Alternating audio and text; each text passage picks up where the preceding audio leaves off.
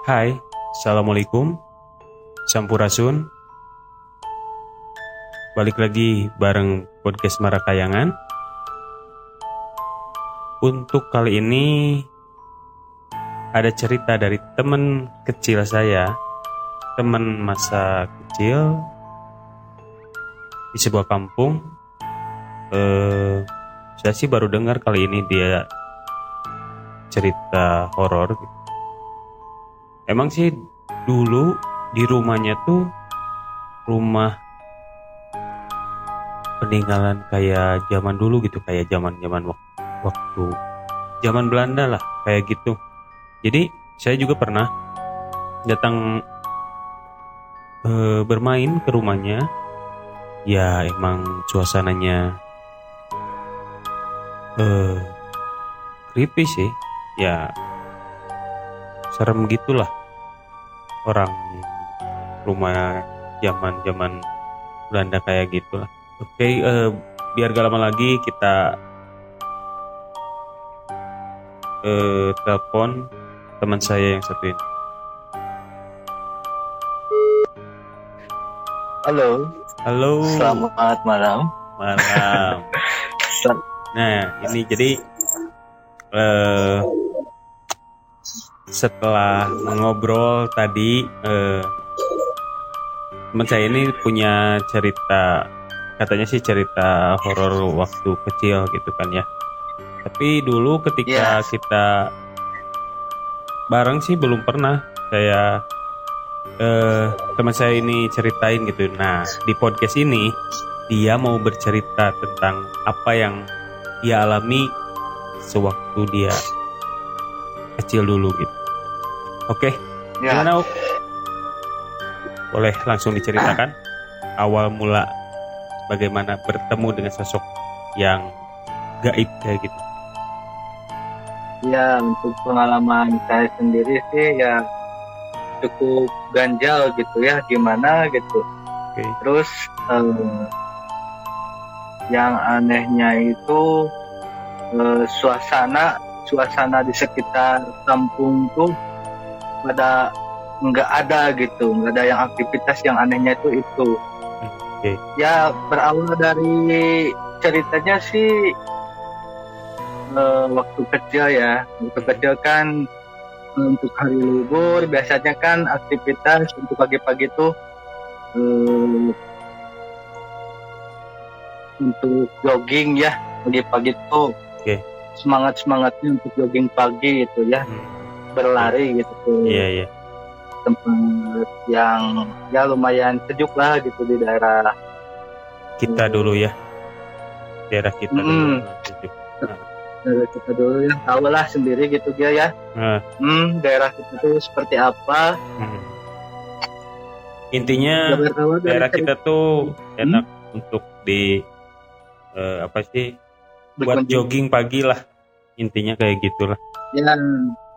Nah, itu kan pagi-pagi sangat bersemangat sekali gitu ya untuk berjogging ke daerah situ. Nah. Awalnya sih mah ya saking semangatnya gitu kan ya.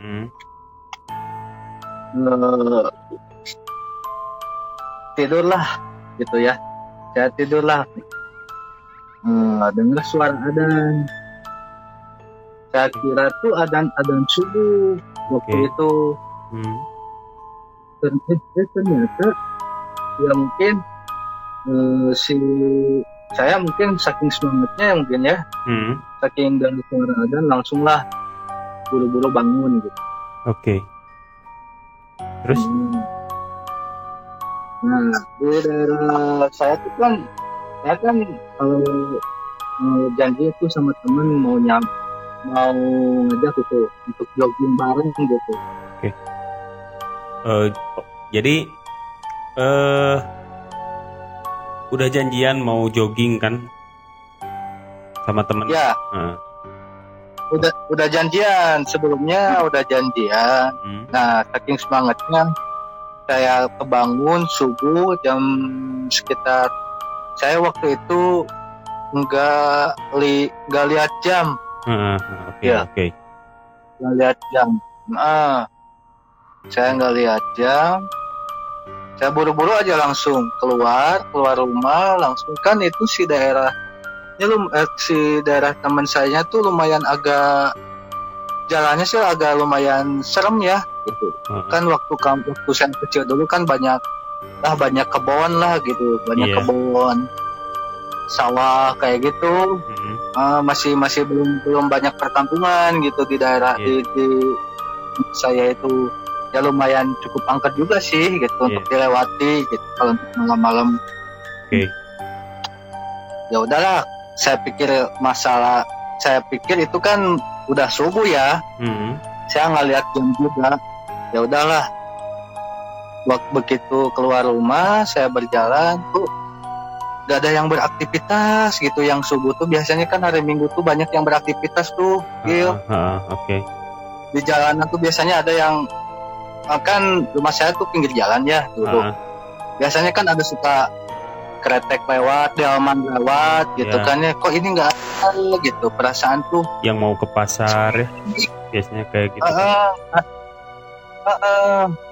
Kok subuh ini tapi nggak ada orang yang beraktivitas. Beda aja lah. Tapi kan saya nggak menghiraukan gitu, nggak menghiraukan. Pikir saya kan udah subuh ini, kata saya tuh kan ya. Ya udahlah, saya jalan sepanjang jalan, saya berjalan terus makin sini makin kok nggak ada orang yang mau keluar gitu. Biasanya kan ayam berkokok gitu kan kalau subuh-subuh. Ini nggak ada sama sekali gitu. Ini sama sekali nggak ada gitu. Nggak ada. Suasana pun nggak ada aktivitas sama sekali gitu ya. Nggak ada sama sekali. Dan suasana pun hening, sehening-heningnya Gil. Oke. Ya, saya tidak menghiraukan. Lewatinlah gitu. Jalan-jalan yang mulai ramai itu. Nah, mulailah jalan-jalan yang mulai yang sepi. Adalah tuh di situ tuh daerah situ ada masjid kan. Nah, yang jadi anehnya itu di masjid pun nggak ada orang sama sekali. Yang anehnya itu. Kok biasanya kan subuh-subuh kan adalah orang yang beraktivitas yang mengaji kan dulu ya. Masih ada yang mengaji subuh-subuh. Sampai ini mah nggak ada sama sekali Gil. Bener. Terus ya udah saya itu yang kedua kalinya saya nggak menghiraukan lagi. Nggak inilah nggak curiga sama sekali gitu ya. Waktu itu tuh ya udahlah. Saya diterusin aja lah, nyampe lah ke rumah teman saya. Di perjalanan tuh udah nyampe ke rumah teman saya. Rumahnya lumayan agak jauh juga ya dari rumah gitu kan. Si rumah daerah teman rumah saya itu emang lumayan agak perkampungannya cukup. Ya lumayan serem lah gitu ya. Suasananya masih banyak kebun. Suasananya masih banyak kebun. Malam-malam serem lah. Kalau waktu itu kan saya ingatnya masih subuh gitu. Terus saya nggak nge dia kalau misalkan itu waktu itu suasananya makin sini makin hening gitu Gil. Ya udahlah, waktu itu kan saya udah sampai lah di rumah teman saya. Udah lumayan deg-degan juga gitu kan. Kenapa hati itu nggak tenang? Itu beda rasanya. Beda banget ya. Tengok ke kiri. Beda banget Gil. Tengok ke kiri, tengok ke kanan tuh makin suasana makin udah enak perasaan gitu Gil. Ada apain? Yang jadi anehnya tuh sama sekali nggak ada orang-orang untuk lewat tuh, nggak ada orang yang lewat mau ke pasar. Padahal itu hari Minggu Gil. Biasanya ramai ya, biasanya orang ramai. Biasanya orang ramai ya? Itu daerah yang ke pasar yang lewat. Nah itulah saya manggil teman saya. kan dulu mah di waktu kecil mah ya panggil tinggal manggil aja gitu, kalau mau nyamperin nggak ketok-ketok pintu atau assalamualaikum enggak, okay. Manggil aja langsung manggil nama teman saya. Oke. Okay. Iya, manggil nama Magi itu waktu itu saya belum melihat lah gitu ya. Hmm. Nah, manggil teman saya, nah saya manggil. Kok nggak keluar kata saya tuh. Hmm. Kenapa suasana makin hening ya? Hmm. Oke. Okay. Terus suasana terus makin hening gitu. Oke. Okay. Dari situ kan saya lirik ke lirik kanan kiri itu kan itu kebun semua ya, kebun ada empangnya juga gitu kan. Hmm. Okay. Empangnya juga lumayan luas di pinggir. Nah, saya pas lihat nengok ke atas kok ada yang putih kata saya. Ah, saya cuman sepintas kan yang putih, saya pikir itu karung goni Gil. Oh, yeah. Lagi di atas ya. Karung goni pikir saya, tapi kok ada cahayanya, itu yang aneh itu kok ada cahayanya kata saya. Okay. Pikir dari bicara dalam hati ini kok ada cahayanya, saya makin penasaran. Saya tengok lagi ke atas. Astagfirullahaladzim, ya Allah, itu ada apa di atas sana? Saya langsung nengok lagi. Terus saya manggil-manggil sambil kencang, lirik kanan, lirik kiri. Suasana makin hening. Hati udah nggak enak perasaan lah. Dari situ udah nggak bisa ngapa-ngapain gitu Gil. Mau balik lagi, lewat mau manggil teman saya nggak keluar waktu itu. Ya udahlah, saya panggil lagi sekencang-kencangnya. Cek. Alhamdulillah ada suara tuh Gil. Ada suara, ya bentar katanya tuh gitu Gil. Keluarlah teman saya. Waktu itu saya belum nengok lagi Gil. Okay. Belum nengok lagi karena saya benar-benar waktu itu benar-benar ketakutan Gil. Benar-benar ketakutan. Nah, pas keluarlah teman saya, dia bilang, kamu pagi-pagi amat, untuk lari itu pagi-pagi amat, emang jam berapa sekarang? Sekarang 3:30 katanya tuh, ini masih pagi katanya, nanti aja jam 5 katanya teh gitu. Udah nggak apa-apa, saya tungguin, ya udah, saya tungguin aja kamu di sini, gitu.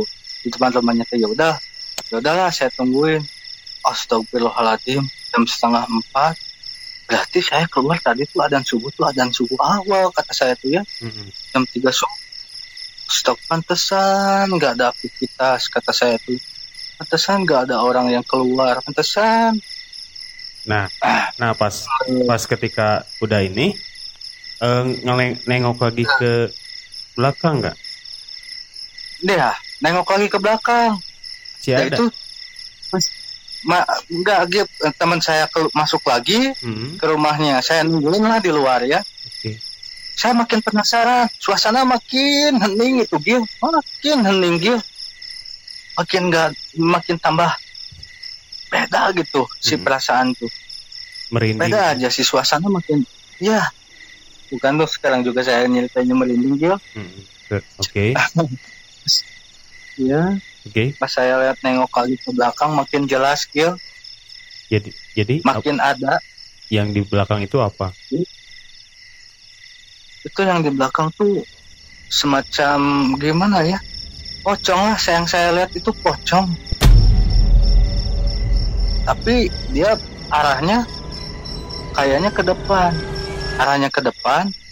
Saya kan saya berarti ngebelakangin saya. No. Saya lihatnya pas nengok ke belakang. Nah, itu saya itu perhatiin sekitar 5 menit lah ada. Itu ada cahayanya dari bulan tuh. Dari bulan purnama ada cahaya. Jelas banget itu Gil. Jelas banget itu pocongnya kelihatan. Terkena cahaya bulan itu ya. Iya, terkena. Yang anehnya itu Gil, cuma cahaya bulan cuma nyorotnya ke situ aja Gil. Oh. Yang anehnya saya, jadi nggak ada Jadi yang gelap tuh ke bawahnya mah gak cuman gelap aja. Ya tapi si cahayanya tuh ke situ, Gel. Oke, ke si pohon kelapa itu. Oke. Ke si pocongnya tuh. Oke. Ya udahlah saya nengok lagi. Dan saya baca-baca ayat-ayat Al-Qur'an ya sebisa-bisa mungkin semuanya. Itu si pocong saya nengok ke belakang gitu masih ada, Gel. Tetap masih ada. Tetap di posisinya itu. Dia tetap di posisinya itu. Sorry saya potong. Dia posisinya tuh di sebelah mana? Di pohon. Di pohon.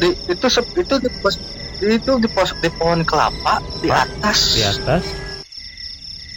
Di atas kelihatan di pohon kelapa di atas dia langsung si pocongnya tuh udah benar-benar nampak aja gitu kayak yang melayang gitu. Oke. Kayak yang melayang tapi di si dia nginjeknya di pohon kelapa itu yang di kelapa yang pas ada kelapanya. Oke. Nah, yang anehnya juga gimana?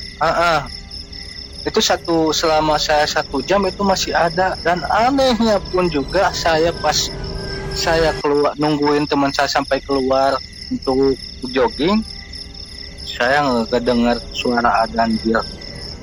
Padahal masjid dekat dari situ. Orang-orang pun gak ada yang lewat. Terus ayam pun gak berkokok. Itu yang anehnya. Padahal kan itu udah waktu masuk waktunya adzan ya. Subuh ya. Waktu ya 4:30 waktunya adzan 4:30. Tapi gak terdengar sama sekali suara adzan. Gak kedengar suara adzan, gak kedengaran suara ayam berkokok, gak ada orang yang beraktivitas. Itu yang saya aneh itu. Padahal saya itu lama nungguin sampai 1 jam, 2,5 jam lah di situ. Okay. Sampai keluarnya teman saya. Jadi sampai jam 6:30.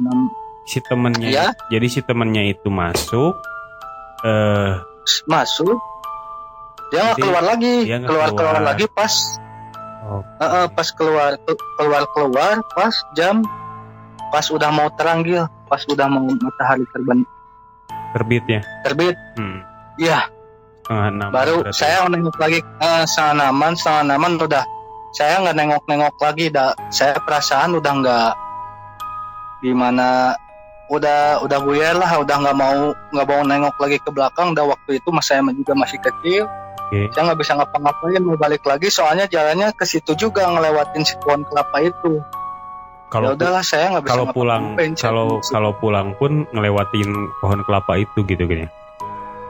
Iya, kalau pulang pun saya ngelewatin pohon kelapa itu. Okay. Yang jadi masalahnya makanya saya nggak bisa ngapa-ngapain, ya udah saya di situ aja gitu dia. Okay. Nungguin teman saya keluar.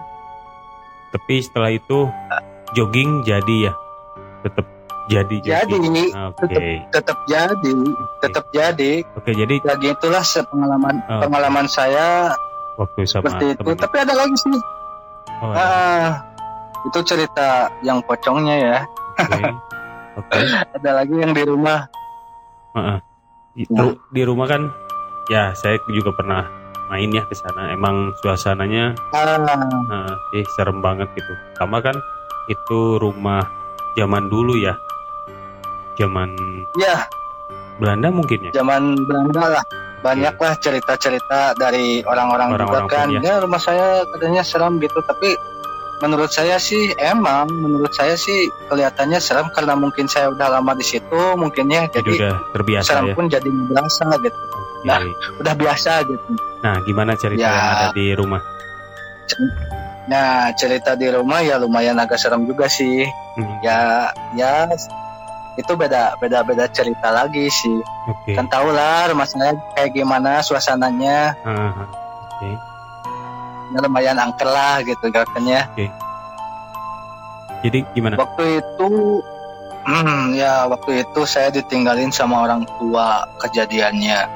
Ditinggalin orang tua untuk pergi, yang lagi pergi ke Bandung kayaknya, lagi liburan. Oke. Okay. Saya nggak ikut liburan waktu itu. Jadi sendirian di rumahnya. Nunggu rumah. Iya, jadi nunggu rumah waktu itu. Oke. Okay.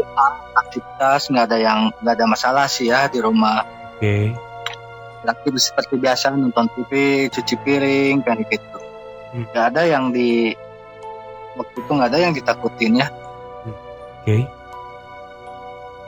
Ketika saya udah beraktivitas semua, udah diberesin, nyuci semua segala rupa, akhirnya saya nonton TV lah malam-malam gitu ya, nonton TV sampai jam 10-an lah waktu itu.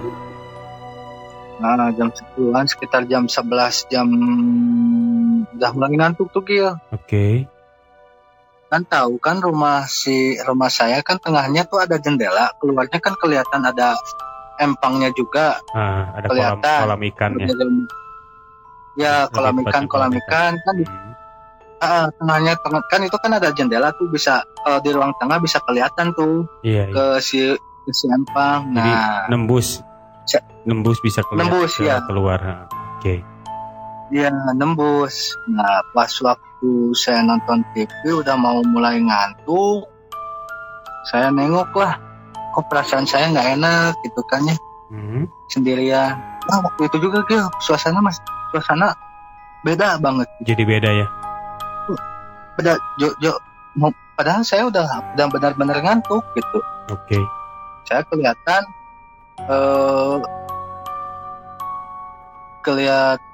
nggak, udah nonton TV, saya matiin TV, nengok ke kiri, kok ada orang gitu di jendela saya. Itu apa kata saya tuh ya? Saya tuh sambil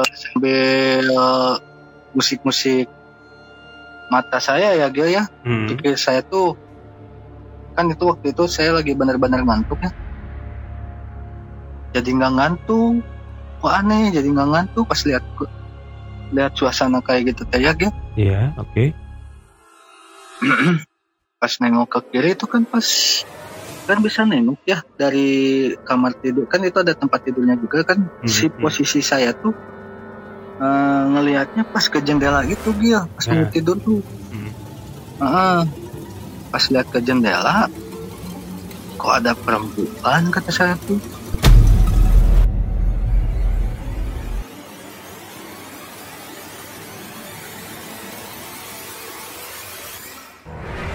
Lagi nyisirin tapi ngelihatnya lagi nyisirin ke belakang gitu. Tahu nggak kalau misalkan lagi nyisirin perempuan cewek gitu, nyisirinnya ke belakang.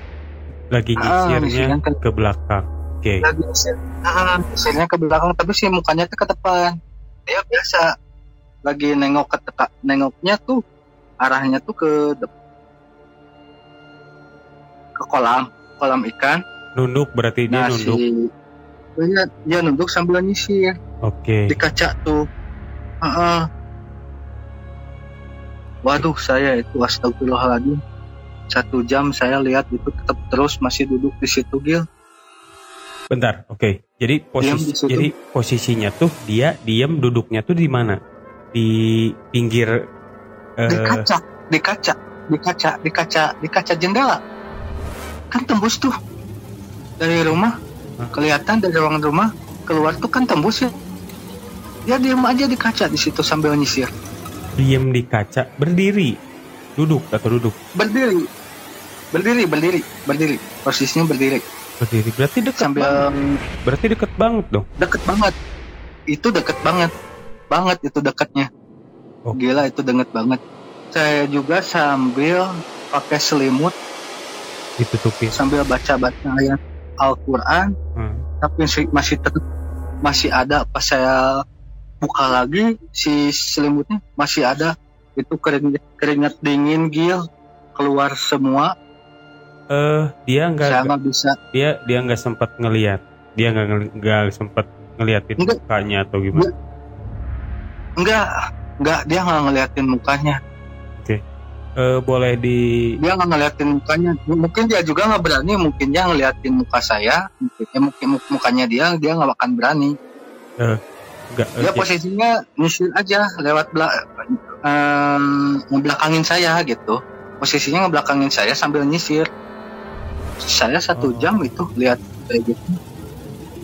Dan anehnya tuh saya nggak bisa tidur dia, dari benar-benar ngantuk itu saya nggak bisa tidur pas lihat itu. Okay. Kejadiannya itu dari jam 12 benar itu, pas jam 12 teng saya lihat itu ada jam.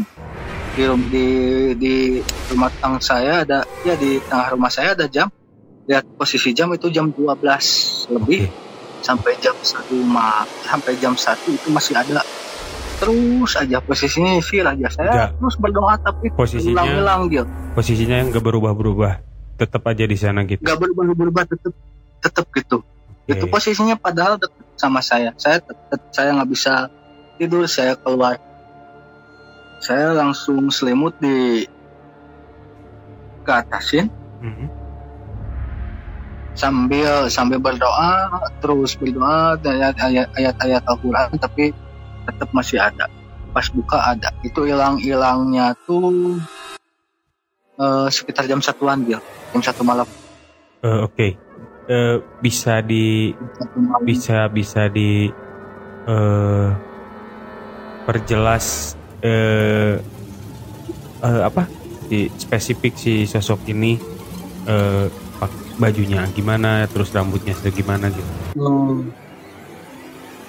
Rambutnya itu panjangnya dari atas ujung sampai ujung kaki, itu rambutnya kelihatan dia panjangnya. Dia terbang aja. Ya, dia itu pakai kebaya dia, tapi nggak pakai kebaya zaman dulu, tahu kan, kebaya zaman dulu tahulah mungkin. Okay. Posisi si itu pakai kebaya zaman dulu, dia menyerupainya kayak manusia biasa gitu, nggak maksudnya kayak nenek-nenek tapi pakai kebaya, tapi sambil nyisir gitu. Kebayanya warna apa? Dia nggak pakai baju, dia warna apa ya waktu itu ya, saya lupa lagi warnanya tuh warna apa, tapi pokoknya mah sekilas mah si kebayanya tuh kayak warna coklat gitulah. Okay. Coklat samping yang dulu lah, tahu kan mungkin kebaya yang zaman dulu ya, yang dulu. Oke. Itu lumayan seram sih ya waktu itu, karena posisinya juga saya masih kecil gitu ya. Ditinggal sendiri ya. Sampean lah itu. Okay. Ditinggal sendiri di rumah, lumayan lega juga rumahnya. Posisinya saya sendirian lagi di rumah. Saya nggak bisa ngapa-ngapain waktu itu, udah malam juga itu, tengah malam soalnya. Oke. Okay. Ya akhirnya udah berdoa jam 1 lewat, sebisa mungkin saya pas buka lagi, alhamdulillah udah nggak ada. Yeah. Udah nggak ada, udah ngilang. Nah dari situ saya nggak berani keluar, nggak berani ke WC gitu guys. Udahlah tidur, gimana pun juga harus tidur. Dan alhamdulillah bisa tidur. Alhamdulillah itu udah bisa tidur, keringat juga udah beres. Oke. Wah itu keringat dingin dia, menggigil semuanya. Wah perasaan udah campur aduk aja. Nggak bisa bisa berkata-kata lagi, mau teriak-teriak gimana. Di rumah nggak ada siapa-siapa kan, gitu kan. Itu gitu. Jadi pengalaman pribadi saya sih ya itu ya lumayan cukup lumayan sih, menyeramkan sekali. Kita tahulah rumah zaman dulu itu kayak gimana ya, suasananya kayak suasana serem dan kayak gitu. Oke. Seramnya luar biasa lah. Yeah. Kalau menurut orang-orang tuh emang serem sih ya. Iya. Yeah. Ya jangan juga ngerasa lah tuh. Jangan kan di ke dalam sih, dari luarnya aja udah. Auranya itulah. Tuh. Ya, gitulah. Beda ya. Beda. Oke, kalau gitu. Ya, itu. Makasih. Ya. Makasih ya, Gus. Ya. Buat ceritanya. Ya. Sama-sama. Ya. Ya lumayan ini, terima kasih juga udah mau dengar cerita saya. Oke. Okay. Ya cerita. Ya saya sih yang terima kasih buat pengalaman. Saya sih yang terima kasih buat ya mau bercerita di podcast saya. Nanti sih kalau misalkan kayaknya sih banyak sih di daerah kita ya yang dulu pernah ngalamin hal seperti itu. Kita nanti banyak ya. Kita nanti cari lagi lah teman-teman kita yang pernah mengalami hal yang seperti itu. Oke Gus, makasih siap. Ya selamat malam. Yo, assalamualaikum. Selamat malam. Waalaikumsalam. Oke itu tadi cerita dari teman saya.